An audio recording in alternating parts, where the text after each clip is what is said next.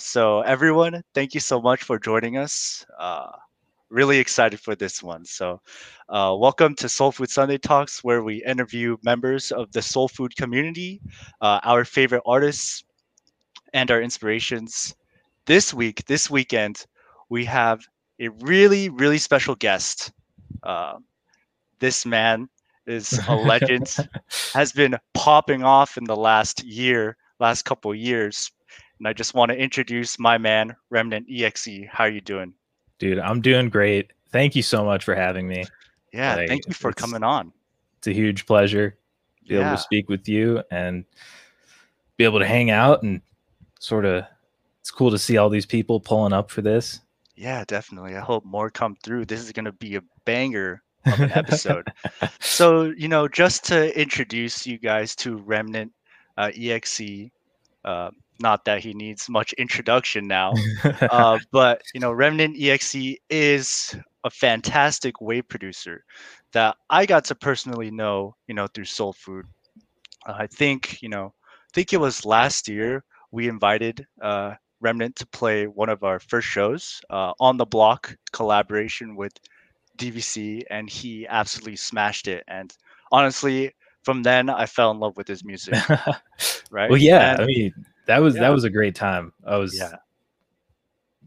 like yeah, super definitely. super happy to be a part of that show, mm-hmm. and I'm like just getting to know everybody at the Soul Food family since then. Oh yeah, definitely has been great.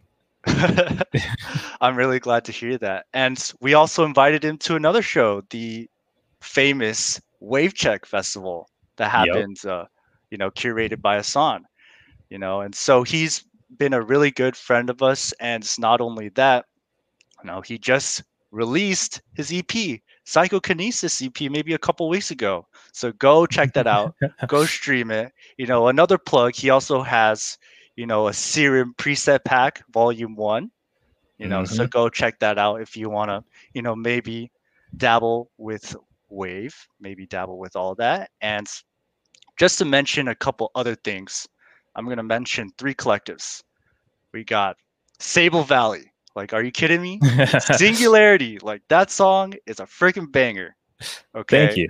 we got Vibe Digital. Like, their his relationship with Vibe Digital is really strong, and that's where he released his EP. So we're definitely gonna talk about that, and also his own collective, Forest Boys Collective, and we'll definitely you know go over that, talk about how those connections were made. If that sounds good with you. Oh yeah, that sounds great. Awesome. You know, so I just wanted to ask you. We're gonna dive right in. So you know, the beginning question is, how you doing, man? How you feeling? Oh, I'm feeling great. Awesome. I mean, things have been going real well. I've been feeling very creative, and the music has been flowing mm-hmm. uh, more the last year than it has ever before. Mm-hmm. And I'm really honestly blown away with like the amount of things I've been able to do over the past year and just mm-hmm. sort of setting goals and achieving them. And yeah, definitely. I hope I can continue that.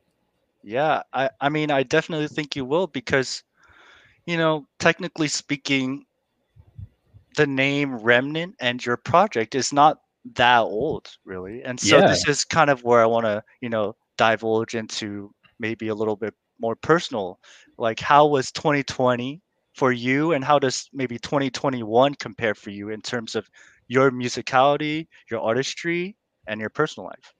Yeah so 2020 was really interesting. I sort of hit a turning point. Mm-hmm. i graduated college uh, a year ago in may and i was living in tucson. I was working at a hotel and i was kind of just like unsatisfied with like the amount of time I had to focus on music. Well, what really happened so like the pandemic hit and I got laid off. Mm. And I was kind of sad about being laid off, but I was like, hey, now I have like an insane amount of free time. So I just started spending like all my time working on music. And then they like, like two months later, they called me back. They're like, hey, do you want to come back to work? And I was like, uh, sure. I guess like I, I don't have any money right now, so I should. So I went back to work for like a month, mm-hmm. and I was like, I can't do this anymore. Like I I feel like I'm just wasting my time mm-hmm. here. And yeah. like after having that like time where I could just be fully focused on music. Mm-hmm. So I made the decision to downsize and move back in with my mom, mm. quit my job, and just work on music. Wow. And I'm basically so I've been I moved to New Mexico. I've been here for almost a year now. Mm-hmm. And I'm so happy I made that decision because like yeah, it's like I mean it was kind of rough like having to give up my like independence because I was living on my own and it was real great and I was having a good time. But like now I just like went to overdrive and have been just going as hard as possible with the goal of being able to just like move out mm-hmm. as soon as possible where I in a when I'm in a position where I can just live off of music and not yeah. have to work a job that I hate. Yeah, no, I definitely feel that. And so I I kind of want to explore that topic topic a little bit because it's very relevant. Uh, I feel like a lot of artists have, especially in the underground, like even though COVID was a big thing and hit a lot of people, a, lot of the underground music world has really thrived off of you know staying home. Not like there's not much to do you know covid yep. hit and so they kind of just stopped what they're doing and doing music and you know there's this interesting thing before that a lot of like people would be stuck in this like well i want to have my job but i don't want to take the leap of faith to really like deep like dive dive deep into music. And this like covid you know kind of made that happen. Yep you know it, it just kind of made that happen made the decision for you. Is that something you can like attest to? Is that something you know you maybe relate with? Definitely. I mean i had no plans on quitting that job. Mm-hmm. i was like basically the idea was i was just going to keep working on music on the side mm-hmm. and then eventually quit once things were working well. And when i got laid off i was like well shit i guess like i don't really have a choice anymore. I could mm-hmm. just spend all this time playing video games or just doing nothing or i could just like work on music and like act as if this is now like my full-time job. Yeah, yeah and definitely do that so yeah it was kind of a blessing in disguise mm-hmm. like i mean it sucked because like i couldn't like go do anything with anybody yeah but also like just not being able to do anything and being stuck at home mm-hmm. kind of just forced me to like make the most of it mm-hmm. and here we are yeah that's that's really awesome to hear and i kind of want to like jump back even further maybe you can talk about like you know your music and your artistry before covid and we can sort of you know compare and contrast you know either your different style or you know different ways you approach music now than before maybe you can talk about you know remnant pre-COVID and like what you were doing with music?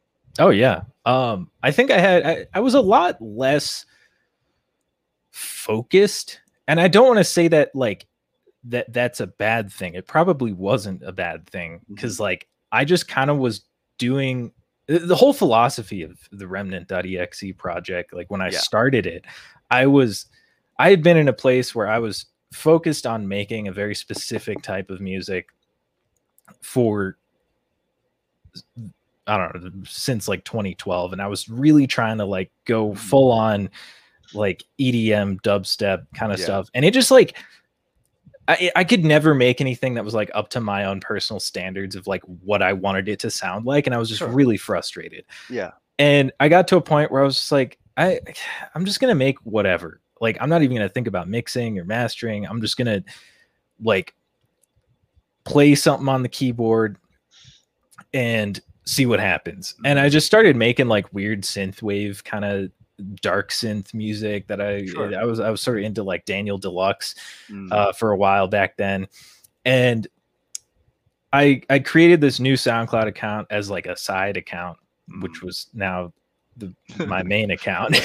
and uh, my like the the first thing I posted on there got like way more attention than anything I'd ever posted like mm-hmm. before on SoundCloud. And I was yeah. like, huh, maybe I should just like keep doing this. So I just kind of like every few weeks I'd make a new track and I'd just post mm-hmm. it on there.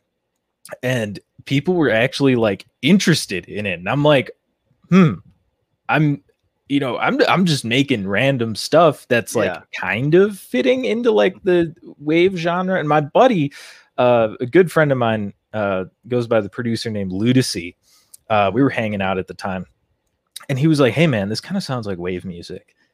And so he started getting me like introduced me to the whole scene and showed me all. I mean, like of Dream, Klimeks, like oh. the whole like classics, class, all the OGs. Yeah. Mm-hmm. And I I got super into it, and I started sort of shifting the sound from synthwave towards that direction. Sure, yeah.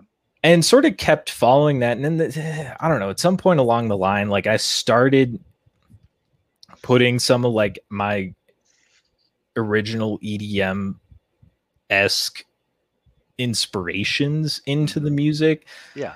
And started exploring that a little bit more. And then didn't really like get super focused on that aspect mm-hmm. until Sable Valley started getting in contact with me and showed me that they were possibly interested in getting some music from me and I was like that'll do if it. If I like if I just like really focus on like making some bangers, yep, then they'll probably sign something eventually. So like that was I don't know, beginning of 2019 mm. when that sort of kicked me into gear a little bit, but I was yeah. also going to college, I was working, so yeah. I couldn't like go super hard. And then once COVID hit, I just had time to like focus on just everything. Had time. And wow, that's crazy. Yeah, that's a, that's a really interesting progression that I think, like, I, I don't think you're alone. Like when you say like, yeah, at a certain point, I wasn't really happy. So, you know, I just started making whatever, whatever. And, you know, now you're at a point where you have a solid identity with your remnant project to, you know, before where you kind of didn't know what you're doing. Can you maybe compare and contrast your feelings between like, you know, this remnant project where you have this solid identity and before where you were kind of just like floating, not really knowing what you wanted to do?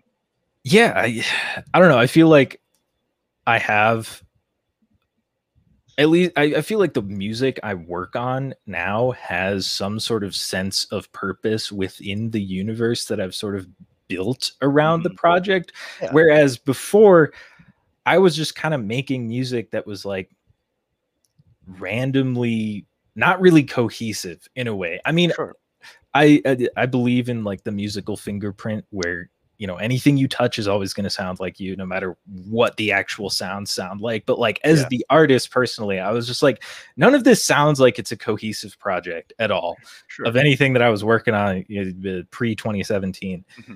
and then i mean some of my stuff i, I kind of feel like that about some of my tracks uh, in the remnant discography but also like not as much mm, yeah. so I don't know. Um, it, yeah, for me, sorry to cut you off, but oh, for good. me, yeah, it really does seem like as you progress through the Remnant SoundCloud discography, it kind of feels like all of the early stuff are culmination and building up, you know, the ideas and creativity are flowing into like this singular point in your project now where you had a bunch of different ideas that sounded like remnant and now it's it came together yeah like, with your different releases now especially with the with the ep that you that you came out with well it's cool to hear that that's mm-hmm. sort of coming through because i think i do have sort of recurring like sonic motifs and sounds and ideas and things that i had played with eh, in, in older tracks and now i like I have this list of things that it sounds and stuff that I can pull from where I'm like, this was something that was like really cool. And I can use it now in my stuff to sort of like, I don't know, make a new version of that idea. And sort yeah, of feed definitely. off the old tracks and mm-hmm. stuff. Yeah, dude, that sounds awesome. And we I think we all can definitely hear that. we have yeah. Yeah, I've been on a ramp remnant binge lately and hear that your signature style developed through. So I, I think it's very clear that you have now, you know, developed this style that's clearly you.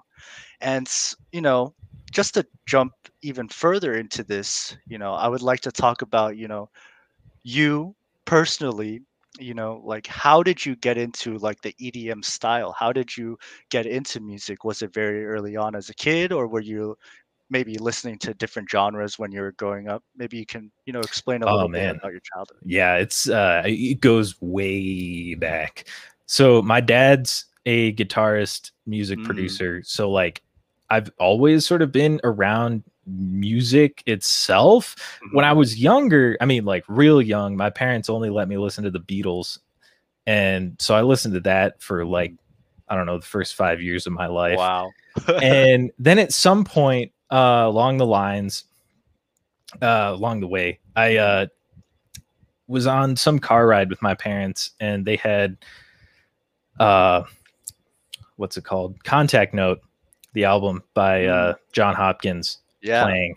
And wow, very early on. Very wow. early on. so that was like my first like identifiable experience with electronic music. And at the time, like I just thought it was like cool. And I didn't end up revisiting that album till like I don't know, uh, I was in like seventh or eighth grade.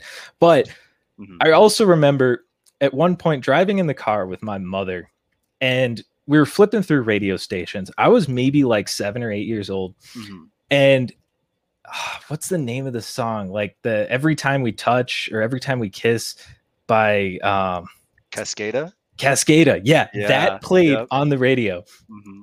and wow. I remember like th- it's like a visceral like sensation that like I heard that song and I was like, mm-hmm. what is this? this yeah, yeah. this is amazing and my mother like heard like the first five seconds she's like oh we're not listening to that it was like and i was like damn it and i spent like years trying to find that song afterwards wow and so uh, that like kicked off some little you know started the ball rolling and then i found Basshunter when oh, i was man. in middle school and like got really into that like mm-hmm. dota uh that quintessential track um and then in like middle school, uh, one of my friends was like, "Yo, have you heard of dubstep?" I'm like, "Classic." nah, I don't know what dubstep is, and he showed me uh, Sierra Leone. wow. And oh, Mount Eden. yeah. Oh, classic stuff. Wow. That track. And I was like, oh shit, like this is like the new mm-hmm. new stuff that is going to be popping off and then got into like Skrillex, Knife oh, Party, oh, yeah, definitely. all those guys and sort of just like went down the rabbit hole of like dubstep and didn't really listen to much else for like the next 5 years. Like it was really just like Disciple, Never Say Die. Mm-hmm. Uh, those record labels yeah, yeah were like my go-to and then like i mean i also kept up with skrillex the whole time uh jack u was really uh, inspirational to me. And oh, at yeah. the time when that came out, like that's the kind of music I was trying to make, and like I just mm-hmm. like I couldn't really, I wasn't there.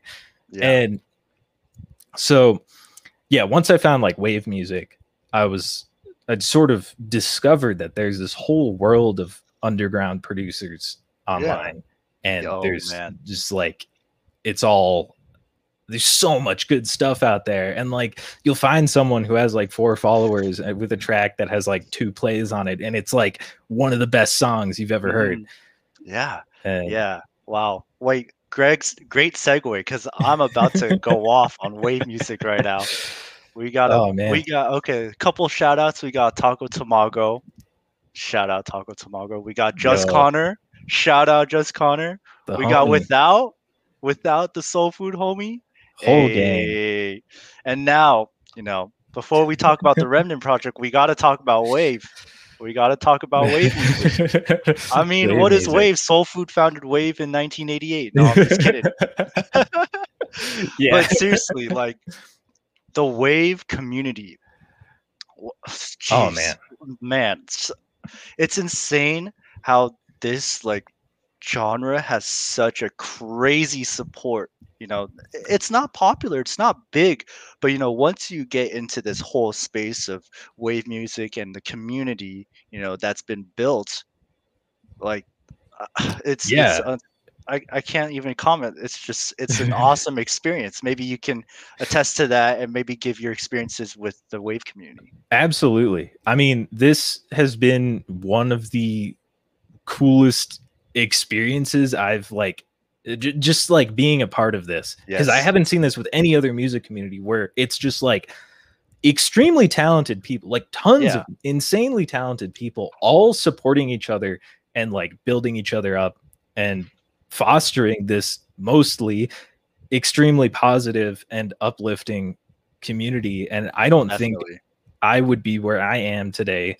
without having all of these friends in the scene supporting my stuff. Cause like I remember but back to when Ludacy introduced me to Wave, sure he uh he was like, yo, there's this thing called Discord, and there's a there's a community on there of people who make wave music. You might like it.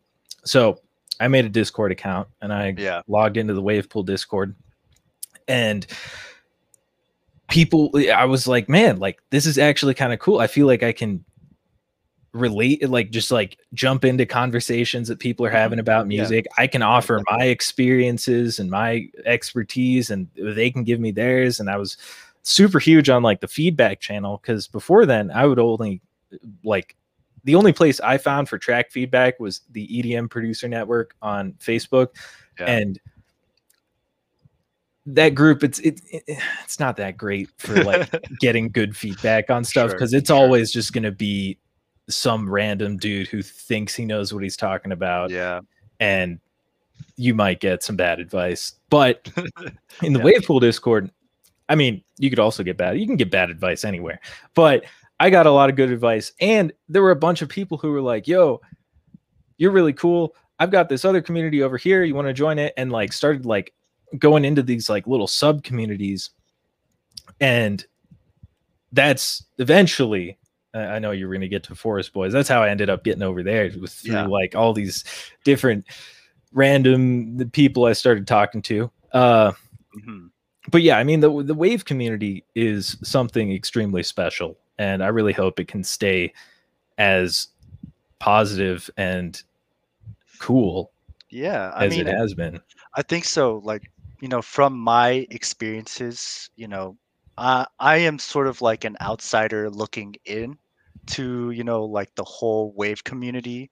Uh, I don't, you know, but just from what I've seen, you know, what I've heard, the stories, and just my experiences, you know, the wave scene, it- a lot of nice people. And honestly, when I go there, it feels like old SoundCloud. I know this is kind of a dead meme, but it really does.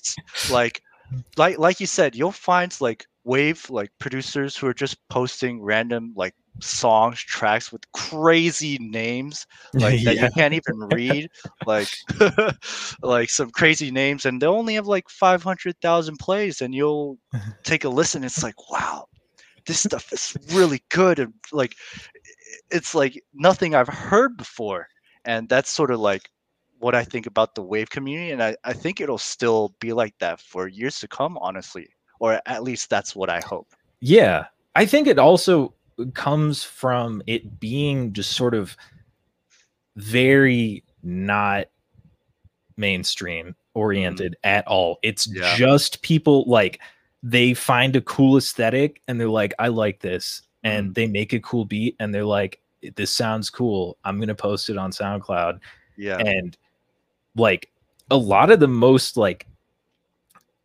amazing producers that I've like talked to and listened to like they're not like really really deeply analytical about the actual like engineering of the music it's just Sure. oh I naturally made a cool beat and it just sounds great and I'm going to put it out yeah. it's like this like I don't know. I feel like with like sort of like more mainstream EDM stuff, it's really, really like boiled down to a science and everything's Yeah, very marketable. And Mm.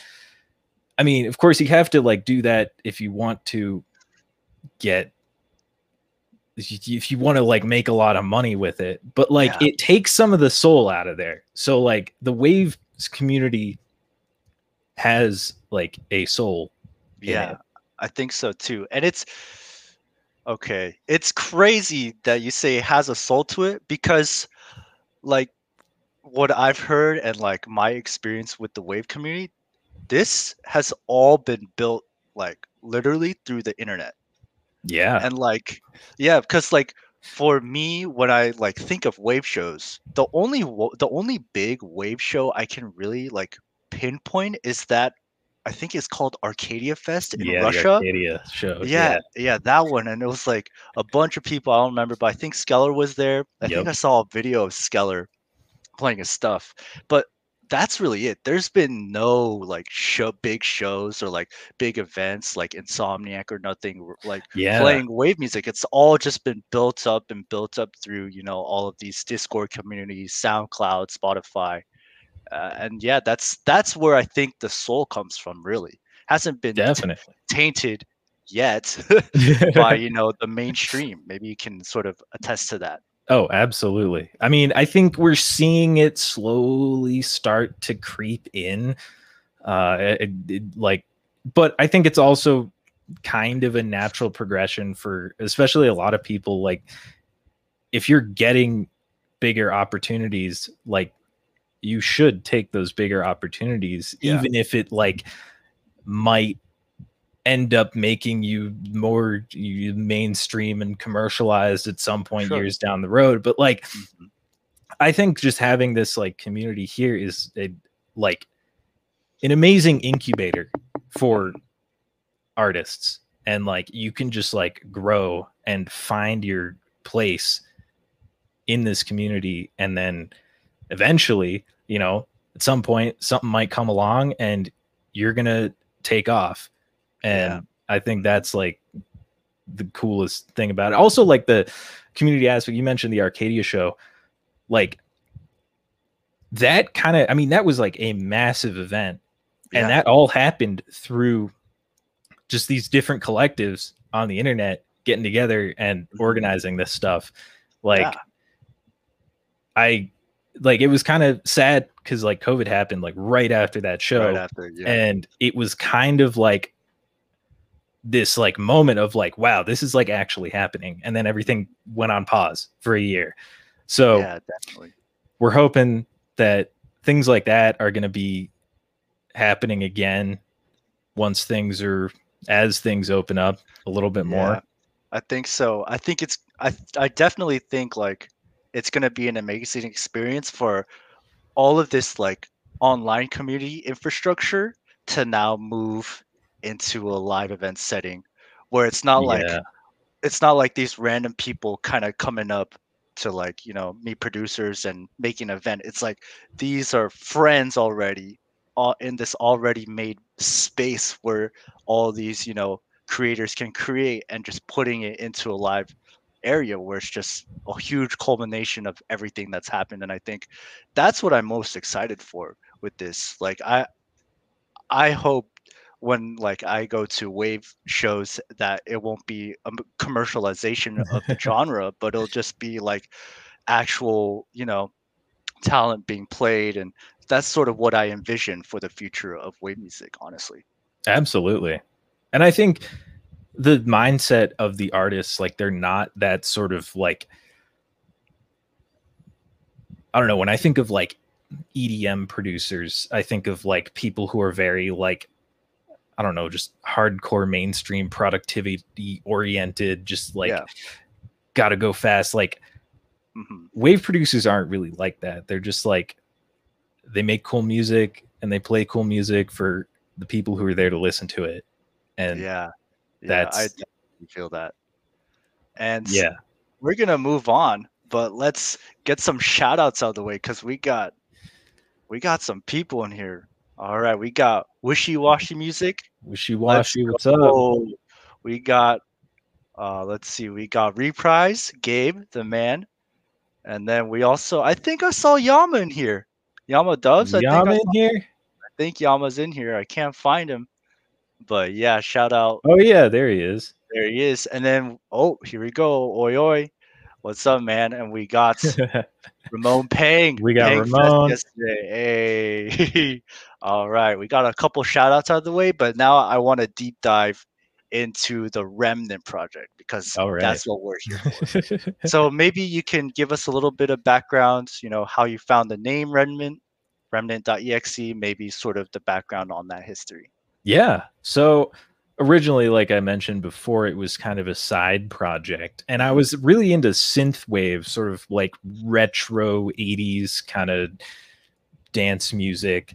And when I was trying to come up with a name, I was like, huh, I guess remnant, like, you know, maybe just like a, a piece of a piece of the past. Like that's Mm, where like the, the remnants of your uh, URL comes from. Mm, So I was just going with Remnant for a while. And then when I started distributing my music on Spotify, I noticed that there was this gospel rapper that hadn't posted anything in like years, Mhm. but they also go by Remnant.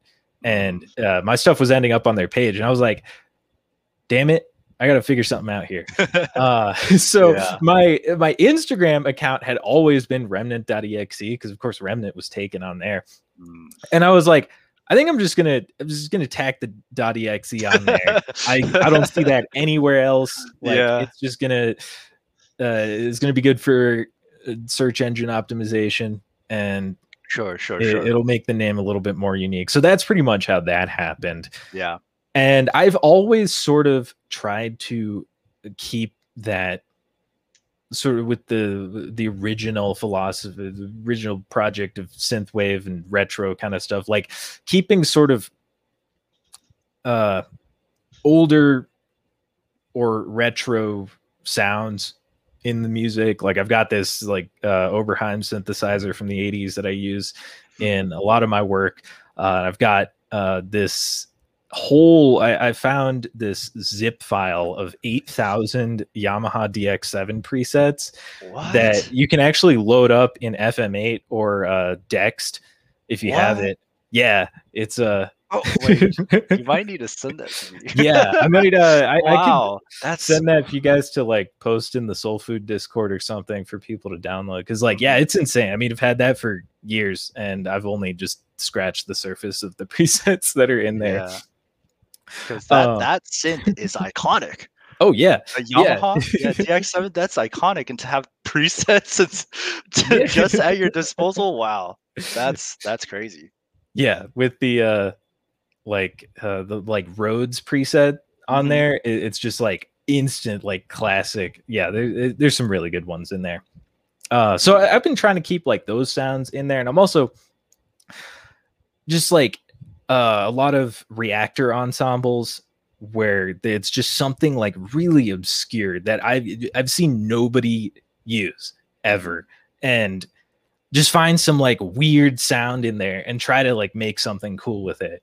And that's sort of a, a lot of what i've been trying to do for these past few years of just like i'm not i'm not really one to just load up like a you know cookie cutter lead sound and just make like a, a track with it for me that's too easy Yeah. I, I, want to like open some sort of portal to another dimension with some interesting sounds Yeah, definitely. And I mean, I can attest to that. Like, you know, all of the music you've been putting out, the lead, like the lead synths, the growls that you put in, e- even even the respace is just wow. Like, I have never heard some of this stuff before, and I mean, I mean that's a test to you know, to your deep diving, digging into all these crazy sounds that you know that that's your style, I guess. Yeah.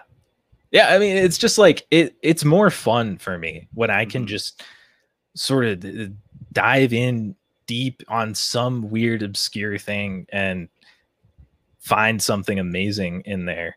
And there's also a lot of stuff that like it'll trigger some memory or some feeling that I've had in a dream Wow. and that kind of stuff is like like once i hit that spot i'm like i need to follow this and another Mhm. thing is like i i never have like a preconceived notion for what i want the track to sound like like if i'm working when i start a song Sure. i'm never like i want this to be you know hard wave or dubstep or something like i'm just like i'm gonna play around and see what happens and sometimes it ends up like I'll think I'm going in like a super chill direction mm-hmm. and the track ends up being like an insane banger. And then it sometimes is the other way around where I start with like some like harsh sound that ends up going in the direction where it's like a super chill emotional mm-hmm. track at the end. And yeah, I kind of love just like letting the music happen rather mm-hmm. than me trying to force it into a specific zone. Mm, that's really interesting because I, I know, you know, I've spoken to a lot of producers and everyone has their different, you know, productivity or maybe different workflow. And for you, from what I've been hearing, it sounds like you don't really have like a specific goal in mind when you're working on a track. You just kind of let the different sounds dictate, you know, where you're going with it, whatever you Yep. randomly pick up or whatever portal you open quote unquote maybe you can talk about a little bit of your productivity and how you you know view your workflow when when you're making songs yeah uh productivity is i don't i, I, I was talking i was actually talking to without about this uh mm-hmm. like last weekend where i sort of like i'll go a few days without actually like working on a track because I'll just feel like uninspired. But mm-hmm. in that like in between time, I'm always trying to see how I can use that time to uh, sort of progress my musical knowledge or production knowledge further. So if I'm not actually working on a track, sometimes I'll just be jamming out on the keyboard or mm-hmm. I'll start playing the guitar. Yeah. Or I'll watch some like YouTube tutorials about production or have a conversation with somebody online about you know yeah. random production stuff and that kind of stuff at least keeps me feeling productive uh cuz I'm the kind of person where like when I am working on a track like I'll usually finish it within like I don't know max like a week most of the time I like I'll get up in the morning, start a track, and then have it pretty much done by the end of the day. And then I'll spend like the next day actually like fixing mixing issues and and then like but once I do that, I feel burnt out on music for like yeah. a few days and I can't do it again. But actually, I did make an EP. It, it's still unreleased. I made an EP back in 2018 mm-hmm. In one week. I wow. like finished the entire it's like five tracks and they never actually went anywhere but that was kind of like a catalyst for like what i wanted to do with the project and sort of like prove to myself that i could sort of just like make kind of weird cool wave music and have it be a thing yeah definitely and i mean like you definitely can make wave music. You came out with an EP. yeah. Psychokinesis EP. That's what we're here for. Yeah. Wow that EP is amazing, and I've been listening to it. You know, when it released, you know, all throughout listening so I could prepare for this interview, but just released, just listening to it like on my own, like personal, like you know, listening, and wow, that EP is amazing. So let's talk about it. I, I, we want to know the details: who, what, when, where, why. You know, basic English essay. You know, you know yeah. how did the EP start? You know. So it was about I think around September, October, September uh, last year. Vibe Digital reached out to me saying that they were interested in having me release an EP with them if I had sure. an EP to release with them. And that kind of got the ball rolling.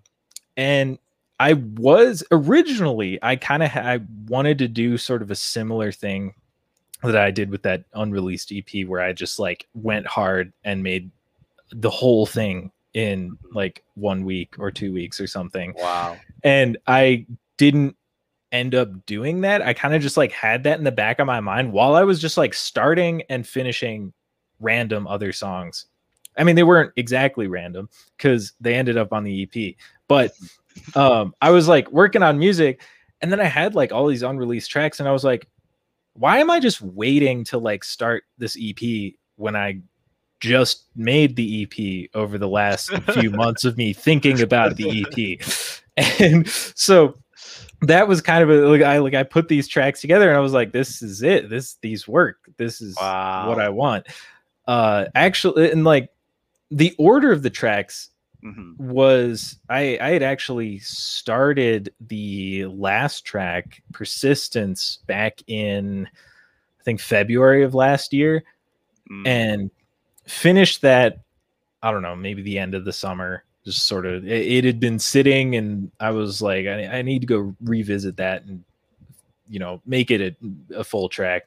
Mm-hmm. And I had that done, uh, and then over the summer, the uh, the Sable Valley summer compilation dropped, and yeah. I was extremely inspired by pretty much everything that was yeah, on that compilation. Shout out but, Sable Valley. Yeah, huge, mm-hmm. huge shout out. Uh, but the uh, the one track that sticks out on that compilation is "Enemy" by Kumarion, Kumarion. and that track goes so mm-hmm. hard. That's like one of my favorite, probably my favorite drum and bass track yep. like ever.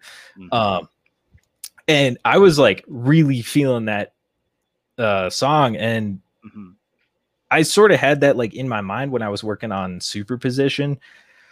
And Superposition, it, it's not even drum and bass; it's it's completely different track, but it it was like derived from the inspiration that I felt from listening to that Kumarion track.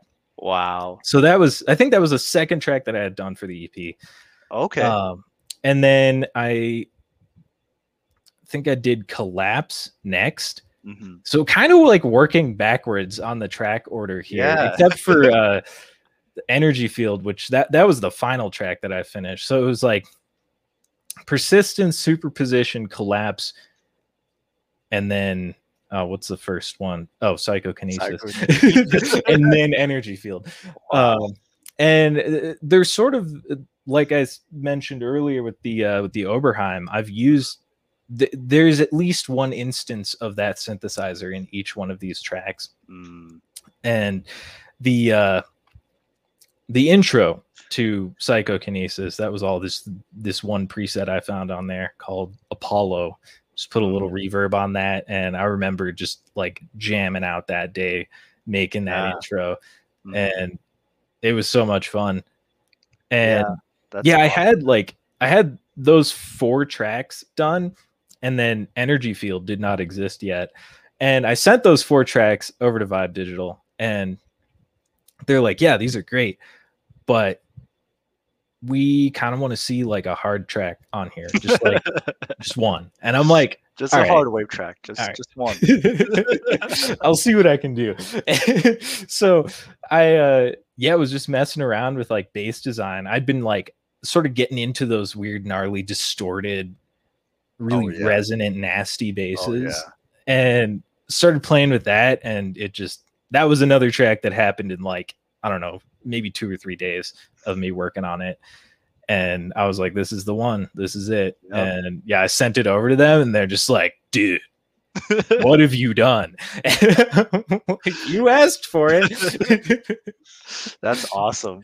I mean, like when when I listen to the EP, my sort of thoughts on the EP are like, wow, like each song, I don't know how you did it, but each song is sort of building into each other, you know. Yeah. When you get into psychokinesis, it's like, you know, very beautiful introduction with that lush synth. And then the second the second you know part of that is that beautiful synth solo that you're playing it wasn't even a, like a melody it was just an actual solo that goes on into this arpeggiated riff yeah know, reverb yeah. and delayed into that next beautiful part and then you get collapse where it starts getting a little darker and darker still having that garage feeling you know yep. still with the same offbeat synths very syncopated and then you get into superposition which is my first or second favorite off the album. I love how that's inspired by Kumarion because that big fat growl in the first yeah. drop that's in the middle of your brain. It's like super mono,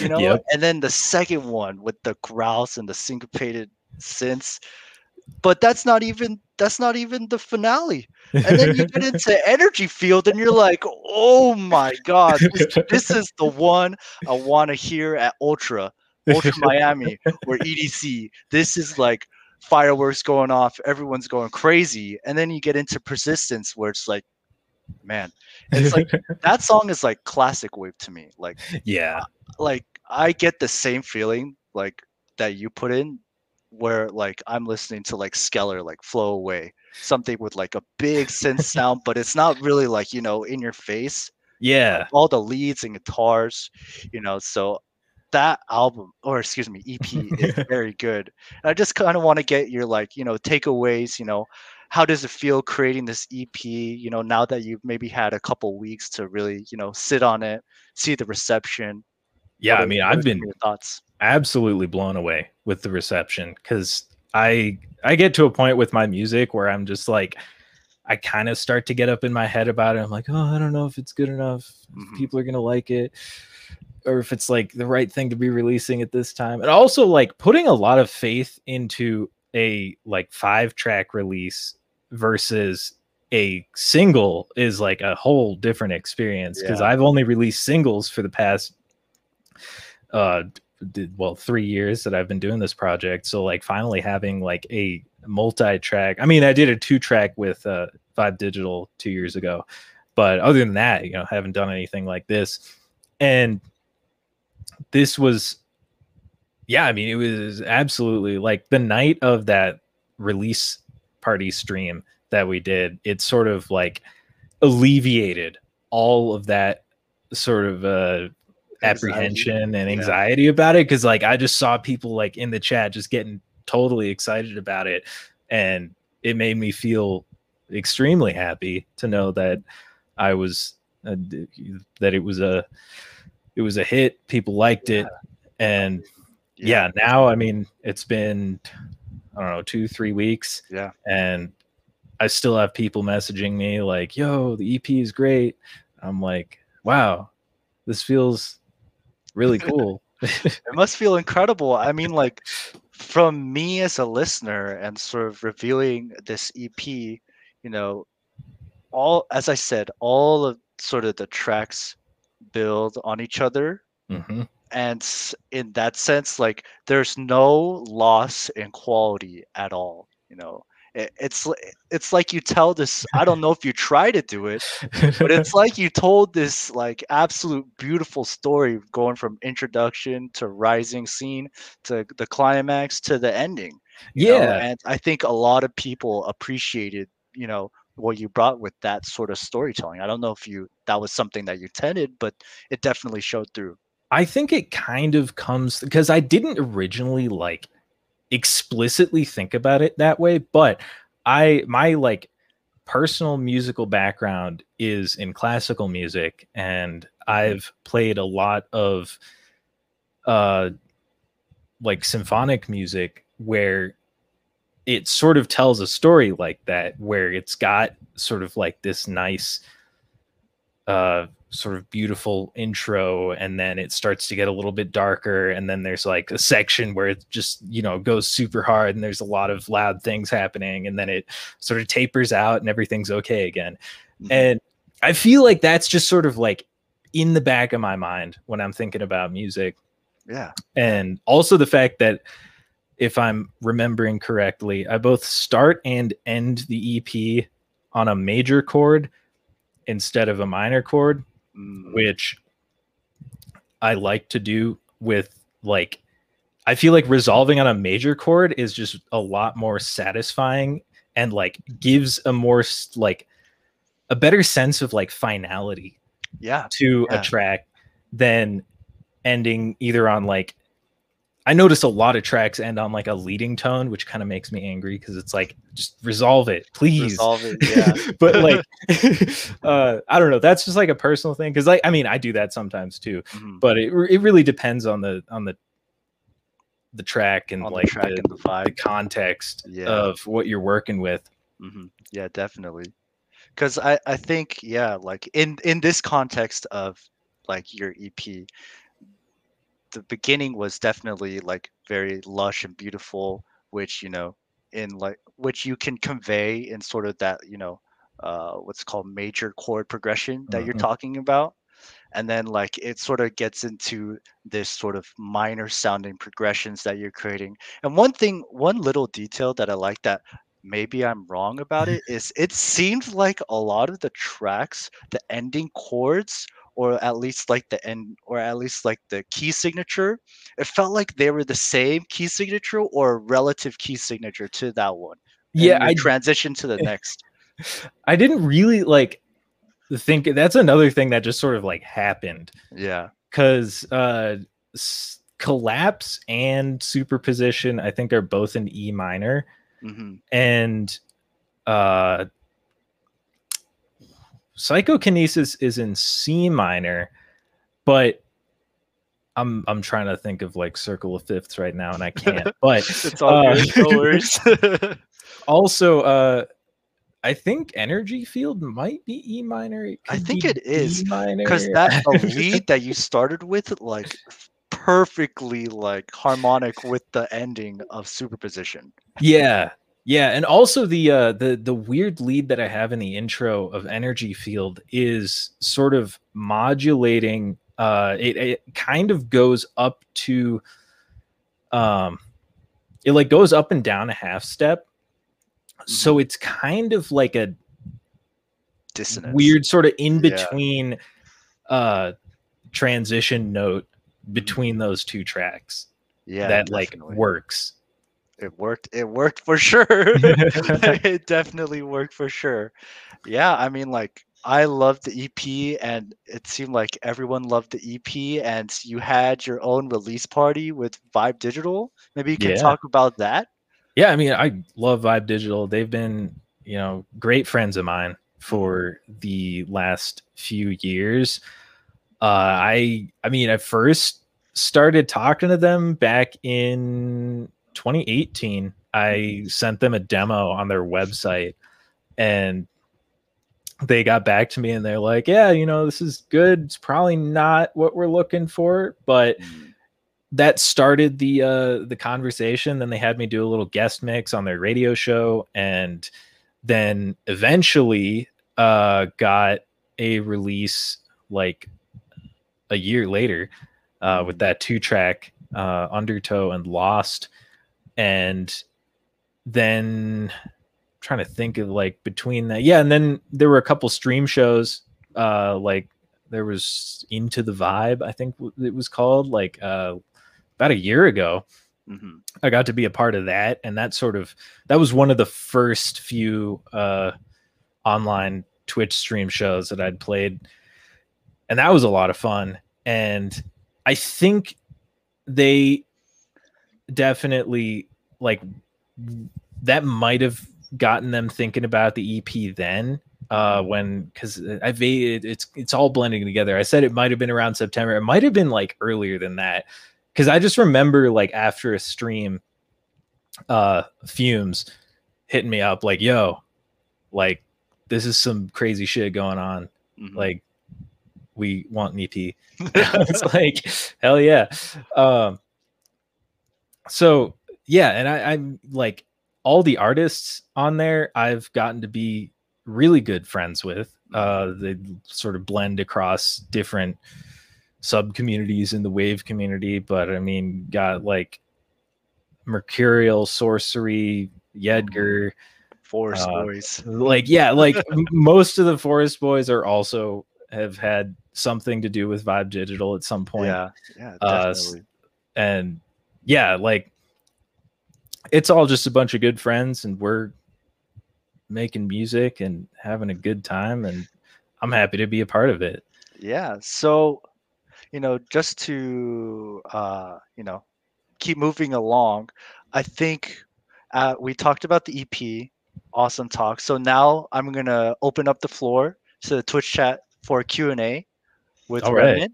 Uh, so you know, put down you know your questions. Uh, if you have any questions, you can put some memes in there too. We'll take a look. we'll give some shout outs as well. But I do have a couple questions. Uh, you know, you were you know you're uh, talking about Yedgar um, and a couple others for the Forest Boys collective. Yeah. Can you maybe talk about them a little bit and how you know you're all introduced to each other? And I think yeah. you have two compilations now, right? Yeah, yeah. There's two Forest Boys compilations out. Uh, they're both great. You should listen to them. Um, the so this sort of started back in oh man, I think it was Twigs uh, who I was introduced mm. to, or he hit me up, or something happened. Anyway, he uh, we were both living in Arizona at the time. And he was like, "Hey man, you live in Arizona?" Um, so so we started hanging out and i think it was him who was like hey there's this like group chat on facebook with like me and a couple other producer homies mm-hmm. and we just like hang out in there and it's a great time and i think you would be a great fit for this little community and i was like sure throw me in there so it, i you know joined that and it was this yeah this group chat with sorcery mercurial yedgar yama without uh I'm trying to think of like all the people on the roster because it's it's grown. Uh, just Connor. Uh, I mean, there, there's a bunch, and like we just hang out in there, and like we'll be on Discord, we'll play video games, or mm-hmm. we'll you know watch anime or something, just like hang out and have a good time. So like it is a music collective, but it kind of feels like it's just like a friend group first and foremost. And I really like yeah. that because it's like we're all just, you know, we'll share production knowledge with each other. We'll talk about random shit that's going on in our lives. Yeah, definitely. And I'm really happy to just have that group of friends because yeah. it's it's also kind of like crazy because like a lot of the producers in Forest Boys I have like been like really inspired by for the past few years and like really like put on a pedestal. Mm-hmm. and like it was like an adjustment for me to like at first be like oh wow like i get to like talk to these people like i get to be friends with them like this is amazing. Yeah. That that sounds awesome. And like honestly like in this day and age where you know there's so many different you know things going on having a community to solidify yourself is something I feel very important and something, you know, like being part of Soul Food like music collective, something that I've been very fortunate to have and like these things, not just music, but like, you know, being able to vent about your problems or being yeah. able to laugh with friends, being able to create, I feel like is such a positive experience for the music and artist journey. Yeah. No, I mean having that like friend community is imperative and really good. All right. So we're gonna get into a couple questions. We got, I think, a couple. So we got Xenon. Can you see this banner right here? Yeah, yeah. Is Remnant available in any other file formats? Slash S. Oh man. Uh, remnant dot zip. Uh, dot seven zip. yeah. I don't know. I think I think exe is the only one, but uh, that's it's know, the maybe, best one to me. Come on. Yeah, Remnant.exe, that's such a sick name. yeah, it just sounds bad. I mean, I I use Mac, like I don't even use exe files, but like zip just sounds wrong. So yeah, it's it sounds bad. Yeah. All sorts of bad. Okay, we got another one. A more serious one by Ramon. Oh How man. did Singularity come about? How did you feel about it being in Halloween? I don't oh, know what man. that is. 11, 9? Nine. Excellent question, Ramon. Thank you. Um, so that came about. I made that track uh, last summer, and I was really just trying to send demos to Sable Valley. I was just on the grind because, like, I originally back into like February 2019 when RL Grime had that AMA, uh, he mentioned he name dropped me and Skeler as like sonic inspirations for the record label, wow. like of like the kind of music that he wanted on there, and I was like, what?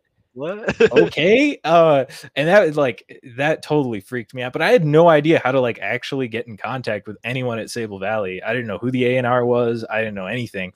Mm-hmm. and so that was just sort of in the back of my head for like a year and then um when i was in uh, back when arcadia happened skeler dropped my yet unreleased collab with dead crow and their a&r the, the sable valley a&r reached out to us and was like like like messaged us on the video was like yo what is this we want this mm-hmm. and they didn't end up signing it but like i finally had like a contact and i was yeah. like yo can i just like keep sending you stuff and they were like yeah just like send us whatever you got so I just kept like grinding out tracks and I sent that one and it kind of took a while for like them to get back to me. So I sent like a little like follow-up email. It was like, hey, uh, just checking in on that demo.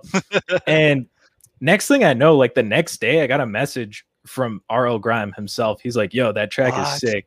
And I was like, what? bro, what? Oh, that's crazy. oh my god, the man himself. Dude, oh it was nuts. Goodness. Yeah. And uh so yeah, that was when he told me he was like, yeah, it's probably going to be in the Halloween nine mix, and you know that we weren't even like talking about a release at that point, but it was kind of like you know implied. Mm-hmm. Um, so yeah, that's how that happened, and that was, I mean, insane. Like everything, like since that like mix and release like i just have noticed like everybody's like actually paying attention to me like yeah. it's weird because like i'm just like doing the same i'm doing like the same stuff that i would have been doing you know anyway but like now i'm like getting like a weirdly high amount of engagement on like all my social media posts and like all my tracks and stuff and i'm like wow like just that one thing can like do a lot yeah definitely so i'm really grateful that that happened, and I'm really happy I got to uh, sort of have that opportunity. So, yeah, I mean, that's wow. RL messaging you to say, "Wow, that track is sick." I mean, come on now, like that's that guy is a legend. OG, uh, yeah, felt incredible to you, and I'm super proud of you. That's so awesome, bro. Yeah, it was surreal. But yeah, thanks. yeah. All right, we're gonna get into a couple more questions. Here we go. Where do I uh, get my inspiration yep. from? Shout out Next Serenity. He's a homie. Um, yeah, I uh, I don't. I, I guess like maybe like kind of everything, like other music, uh, film, television, video games.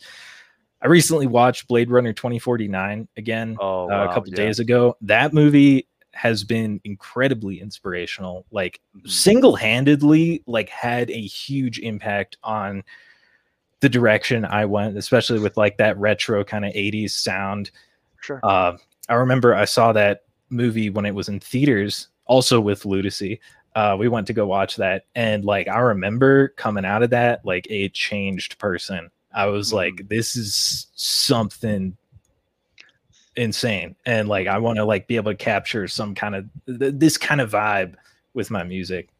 Yeah. So that was a huge inspiration. Also just like like i said before dreams like i like to sort of uh, find things that trigger emotions and feelings that i've had in dreams yeah. and follow that route.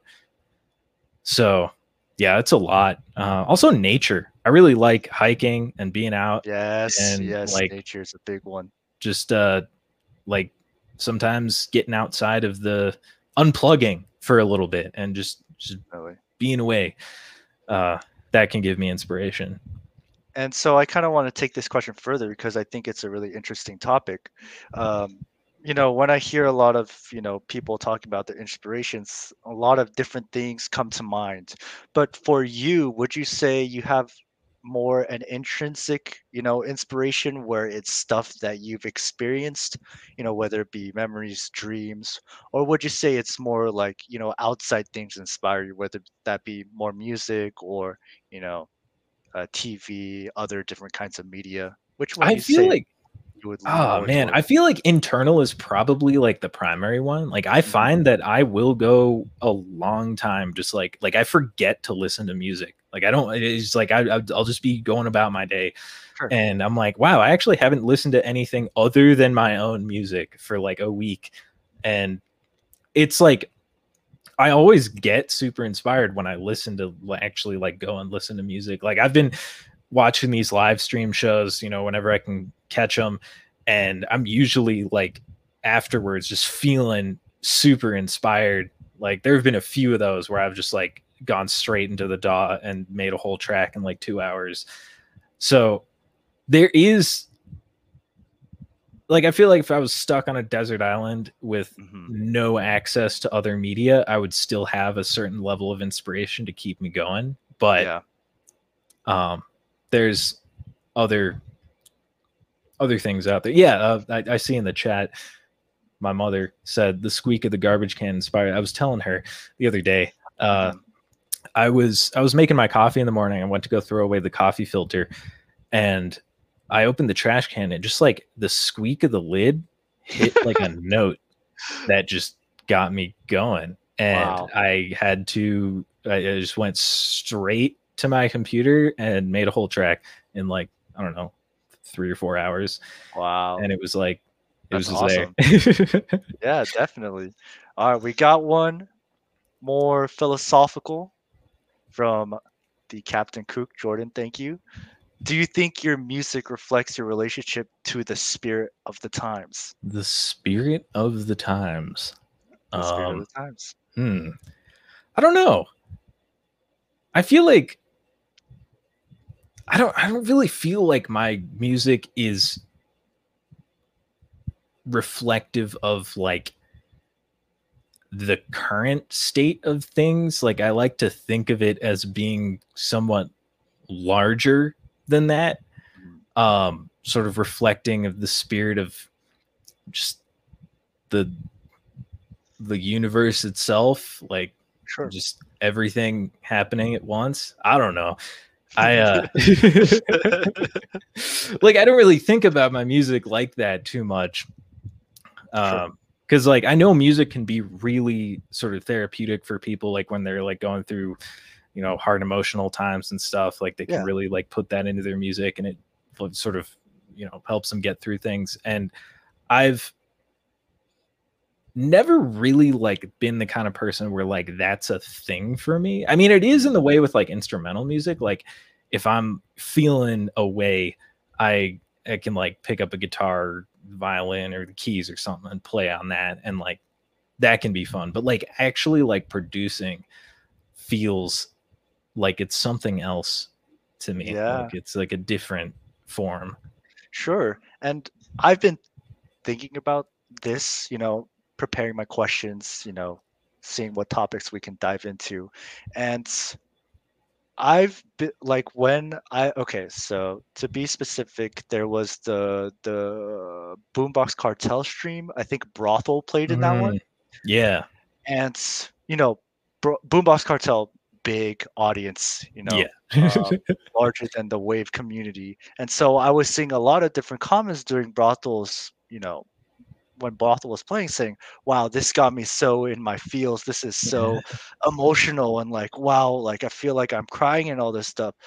But to me, like personally, I feel like wave music is beyond like you know human emotion. It it transports me into this place that I've never been before.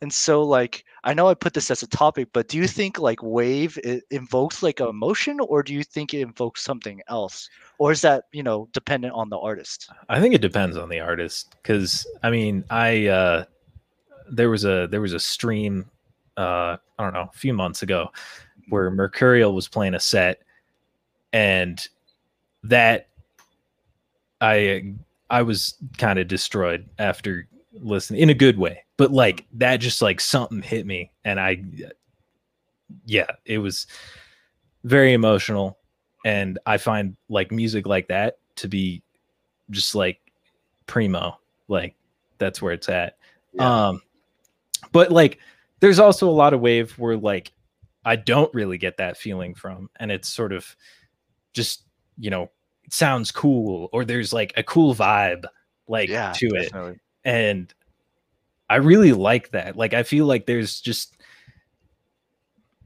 Wave has this ability to sort of capture a feeling or image or vibe or something like that. Yeah. In a way that like I don't find with a lot of other mainstream or not even non-mainstream electronic music. But I think that's like things like like old drum and bass from like the 90s like i feel like people find the same thing in that and like classic dubstep. Like there's like that thing there where like before the genre kind of like gets to a point where it's just like super like boiled down commercialized like there's like a something tangible there. Yeah definitely. And that's that's a, I think that's what makes wave music so you know that's what makes it so good and like that's why people who listen to wave really love it because there's just this intangible feeling that you know it, that is palpable to the listener. Yeah. And i think that's uh, i think that's beautiful honestly. Like that's why wave music is so awesome. All Absolutely. right, we're gonna go to the next question. All right. Do you ever plan on scoring some music for tv film? Oh i'd love to yeah uh, any any film producers tv producers game producers just hit me up um, what What are down. some of your favorite, you know, media? I know you mentioned Blade Runner, but are there any other movies or films that really inspire you? Oh man, The Matrix. Oh, the, the, Matrix trilogy. That's my yeah. favorite movie trilogy of all oh, time yeah. ever. but awesome. yeah, like that aesthetic, uh, the music, the everything about those films, just really cool. Uh, I, like for me, there's also like some sort of intangible feeling attached to mm-hmm. those films that like yeah. I'd love to be able to capture with my own music. So stuff like that, I really like. I mean, anything that sort of has to do with sort of the the melding of sort of technology, AI, metaphysical stuff, like all in one is just kind of cool. Oh yeah, that's definitely such a cool topic to explore, and I feel like you do it pretty well in your music, and like all of the visuals that you bring along, I feel like that fits perfectly in that. That's cool to hear. Yeah, I feel like my visuals are like sort of in that same realm as my music where like I kind of don't really think about it. I'm just like messing around on Photoshop yeah. and I'm like, oh, that looks cool. I mean, even with your name .exe, like you can think of it in that sort of metaphysical, like, you know, like AI futuristic, where it's this musician, but like his like his or their or whatever name is has .exe. So it's like, what what what does the .exe mean? And yeah. you know, it, like like so, I definitely get that vibe from like your music and your artistry for sure. Cool. Yeah. yeah. No, I'm. It makes me happy to hear. Like, I, I want that to be coming through. Yeah, definitely. All right, I think it looks like that's the end of our question, and end I think we're getting to the tail end. So I got one more. I think Taco Tamago asked this uh, and I'm also going to ask this as well.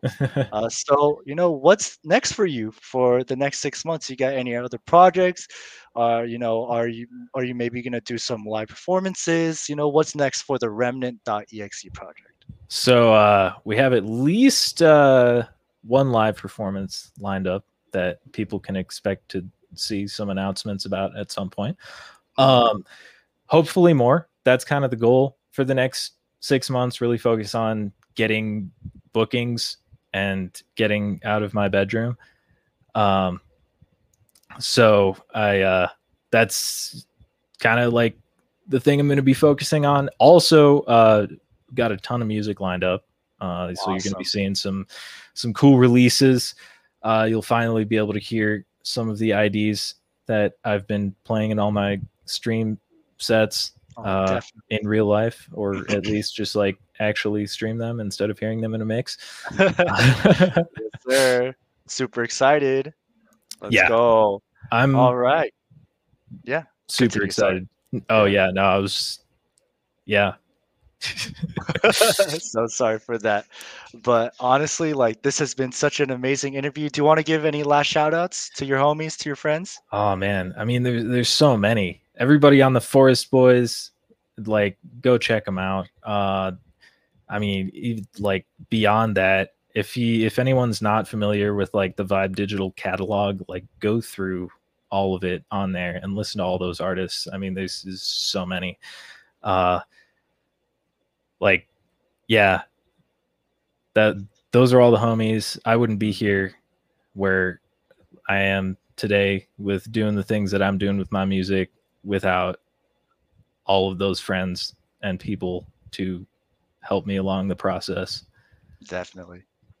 All right. I think this is going to conclude our interview today. Thank you so much, Remnant, for Dude. talking to me. I really appreciate it. And that was such a sick interview. Thank you. Everyone learned so much. I'm so happy we did this. this yeah. So it's been a pleasure. All right. Uh, well, you know, hope you have a uh, wonderful day. And, you know, if you yeah, ever want me back, give me the hit my line. Yeah, definitely. I think we've created a relationship where, you know, we're definitely going to hit you back up for, you know, more events. So I'm definitely looking forward to that. All right. All right. Thank you well, guys so much. That's going to conclude it. All right. Have a good day, guys. Thank you. All right. Peace. See ya.